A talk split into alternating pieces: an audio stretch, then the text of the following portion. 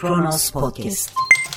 Hükümetin, daha doğrusu şahsın ülke varlıklarının mevcut mevzuata dahi uymaksızın, açıklama yapmaya da gerek duymaksızın sattım dediği ülke Türkiye. 28 Kasım 2020 Cumartesi tarihli yorum seçkisiyle Kronos Podcast yayınından merhaba. Sözcüyle başlıyoruz. Murat Muratoğlu yolun bundan sonrasına Katarlılarla devam edeceğiz diyor. Varlık fonu Borsa İstanbul'un %10'unu Katar'a devretti. Satıldı deniliyor ancak ne kadar verildiği açıklanmıyor. Kuvvetle muhtemel 5 kuruş para ödenmedi. Bedavaya gitti. Tıpkı yine Katar'a 25 yıllığına kiralanan tank palet fabrikası gibi. O da bedavaya verilmişti. Katar aşkı bir başka. En güzeli Katarlara seçme ve seçilme hakkı verelim. Bu işi huzur içinde çözelim. Bırakın Varlık Fonu yönetimindeki THY'yi, BOTAŞ'ı, Çaykur'u Katar'a devretse bütün fonu kim ne diyecek ki? Şahsım istedi verdim hisseleri. Örtülü ödenek gibi bu da örtülü fon. Sayıştay dahil hiçbir kurum onu denetleyemez. Özel kanunla korunuyor. Kimse bir şey diyemez. Kamu ihale yasasıyla devlet ihale yasasının da içinde bulunduğu birçok yasa fon ve şirketle bu fon tarafından kurulacak diğer şirketler için uygulanamıyor, denetlenemiyor, soru sorulamıyor, hesap verilmiyor, vergi bile ödemiyor.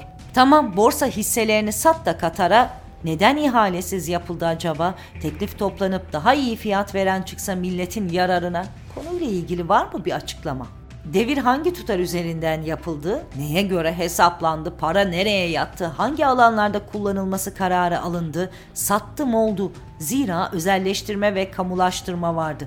Bir de Katarlaştırma çıktı. Kendileri Kanal İstanbul'un inşasının bir an önce gerçekleştirilmesini istiyorlarmış. Kanal bize, İstanbul onlara kalacak galiba. Nitekim devirler devam edecek. Fon paraları kim bilir nereye gidecek. Sonsuz şekilde borçlanabilme yetkisi var. Haberimiz olmaz, altımızdan pantolonumuzu alırlar. Oysa Türkiye Cumhuriyeti dahi borçlanmalarını hazine üzerinden yapar. Belirlenmiş limitlere uymak zorundadır. Ülkeyi yönetsen bile borçlanamazsın kafana göre. Fon sınırsızca, umarsızca, hunharca borçlandı. Diyelim iktidar değişti.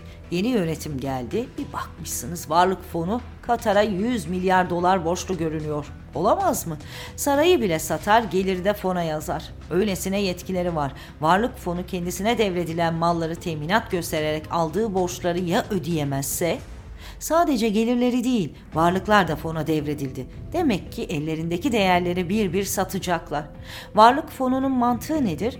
Her şeyden önce bir varlık ya da kamu elinde oluşmuş bir gelir fazlalığı olması gerekir. Bizde var mı?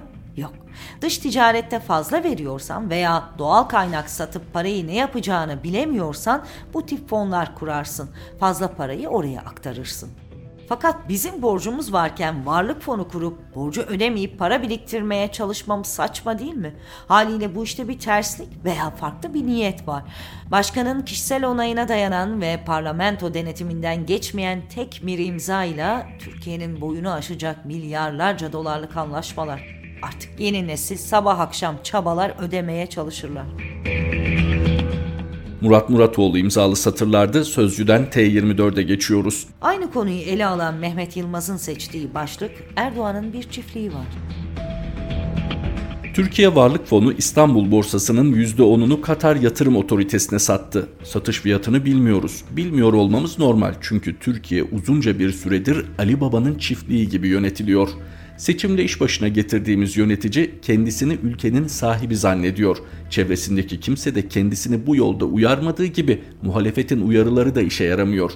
Bu tür işlemler ticari sır gerekçesinin ardına saklanıyor. Satılan mal bir şahsa ait olsaydı bu gerekçe anlamlı olabilirdi. Mesela Ferit Şahenk de İstinye Park'ta kendisine ait hisseleri aynı kuruma sattı kaça sattığını dedikodu yapmak için merak ediyor olsak bile esasen bizi ilgilendiren bir durum değildir. Adamın şahsi malı uygun gördüğü fiyata satar.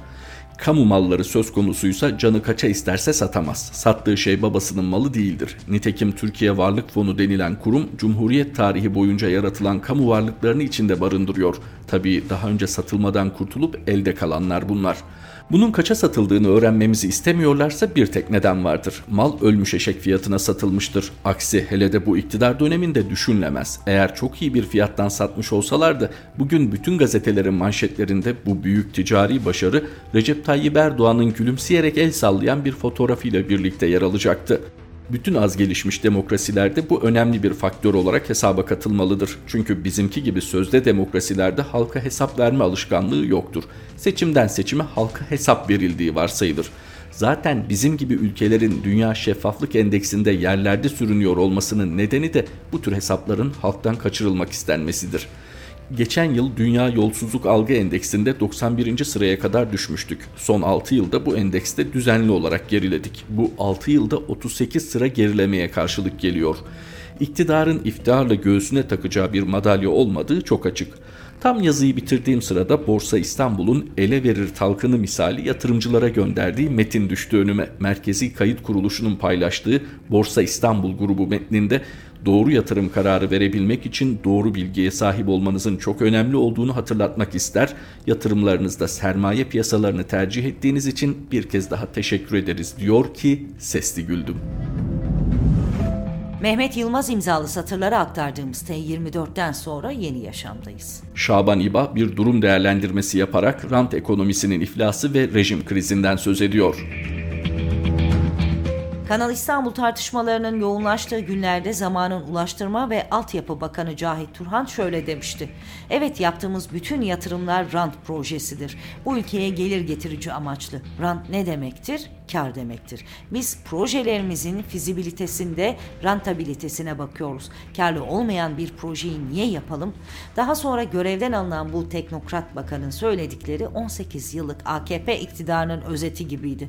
Rant bir malın, bir mülkün ya da paranın belirli bir süre sonunda hiç emek verilmeden sağladığı gelir yani kardır.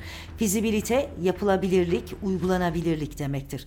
Rentabilite ise yatırılmış sermayenin bir kuruluşun veya bir yatırım konusunun gelir sağlayabilme olanağı yani verimliliğidir. İktidara geldiği günden itibaren her şey özel sektör için, her şey rant için ve her şey kar için ilkesini rehber edilen AKP, ranta ve talana dayalı ekonomi politikalarını devam ettirmek için dünyanın hiçbir ülkesinde var olmayan yürütme, yargı ve yasamanın tek kişinin elinde toplandığı Türk tipi başkanlık rejimine geçti koalisyonların olmayacağı ve siyasal istikrarın yaşanacağı iddiaları, iktidarın 3 yıldan beri koalisyonla ayakta durması ve rejimin devam etmesi halinde daha çoklu koalisyonların olmasıyla kısa zamanda geçersiz hale geldi. Bu süreçte vahşi kapitalist sömürü ve tahakküme, kamu varlıklarının talanına, yolsuzluğa, yoksulluğa, çarpık kentleşmeye ve çevre tahribatına yol açan inşaat sektörüyle sürdürülen taşeronlaştırılmış rant ekonomisi de iflasa sürüklendi. Gelinen aşamada rejim ekonomik, sosyal, siyasal, etnik, kültürel ve inançsal düzeyde çok yönlü bir kriz yaşıyor. Rejim krizi sadece iktidar partilerinden kopuşların ve yeni aktörlerin ortaya çıkmasını değil, aynı zamanda muhalefet partilerinde de ayrışma ve saflaşmalar yaratıyor. Erdoğan'ın ve Bahçeli'nin dik durma mesajlarına rağmen AKP-MHP koalisyonuna karşı açık eleştiriler ve istifalar birbirini izlerken Cumhur ve Millet ittifakları içindeki çelişkiler giderek derinleşiyor. Başka bir deyişle şimdiye kadar bir şekilde üstü örtülen ideolojik, siyasal ve örgütsel sorunlar su yüzüne çıkıyor. Rejimin ve koalisyonun giderek bir kaosa doğru sürüklendiğinin farkında olan Erdoğan artık inandırıcılığını yitirmiş olan reformlardan söz ederek e bir yandan da Amerika Birleşik Devletleri ve Avrupa Birliği ile ilişkilerini yeniden düzenleme manevraları yaparak çözülmeyi engellemeye çalışıyor. AYM ve AHİM kararlarına uyulmazken, mahkemeler talimatla kararlar alırken, siyasetin sınırları Cumhur İttifakı'nın çıkarlarına göre belirlenirken, muhalefet partilerinin sesleri iyice kısılırken, genel başkanlar ve milletvekilleri dokunulmazlık tehdidine maruz kalırken, hak, hukuk ve adalet isteyenlerin sokağa çıkmaları engellenirken, Artık bu rejimde ne reform ne demokrasi olmaz, olamaz. Muhalefetin bunu umut etmesi bile boşuna bir çabadır. Reform ve demokrasi ancak bu rejimin değiştirilmesiyle mümkündür. Rejim değişikliği ise yeni bir anayasa sorunudur. Yani 12 Eylül'den beri yürürlükte olan askeri junta anayasasının çöpe atılıp yerine özgürlükçü ve demokratik bir anayasa yapılmasıdır. Baskın ve erken seçimi beklemeden rejim değişikliği sorununun güncelleştirilmesi, geçmişte yaşanılan anayasa tartışmalarından çıkarılacak derslerin ışığında geniş platformlarda tartışılması ve bunun gerektirdiği siyasal ve toplumsal adımların atılması önem kazanmaktadır. Şaban İban'ın satırlarıydı. Yeni yaşamdan sonra dünyadayız. Türkiye için kritik dönem. Hem Avrupa Birliği hem Amerika Birleşik Devletleri yaptırımı gelebilir diyor Zeynep Gürcanlı. Türk dış politikasındaki sıkışmışlık artık somut sonuçları da beraberinde getirmeye başladı. Türkiye'nin hem Avrupa Birliği hem de Amerikan yaptırımlarıyla aynı anda karşılaşması gündemde. Kritik tarih 10-11 Aralık 2020. Bu tarihlerde Avrupa Birliği liderleri toplantısında Türkiye'ye Doğu Akdeniz krizi nedeniyle yaptırım uygulanıp uygulanmayacağı karara bağlanacak. Aynı dönemde ABD'nin S-400'ler konusunda Kaatsa yaptırımlarını uygulamaya koyması yasa haline gelmesi bekleniyor. Avrupa Birliği Liderler Zirvesi'nde Türkiye'ye yönelik bir yaptırım paketinin onaylanma ihtimali epeydir konuşuluyordu. Brüksel'den sızan bilgiler Fransa ile Rum Yunan ikilisinin bastırdığı yaptırımların Türkiye'nin denizde arama yapmasına yönelik olacağı ana hatlarıyla enerji, bankacılık ve gemicilik sektörlerine hedef alabileceğini gösteriyor. Bugünlerde tüm bunlara bir de Avrupa Parlamentosu'ndaki Türkiye raporu eklendi. Avrupa Parlamentosu'nun yeni Türkiye raportörü Nacho Sanchez Amor'un hazırladığı Türkiye raporunun taslağı sızdı. Taslak raporda yok yok. Türkiye ile Avrupa Birliği arasındaki tam üyelik ilişkisinin askıya alınması ve Türkiye ile ilişkiler için tam üyelik dışında yeni ve başka bir model geliştirilmesi önerisi.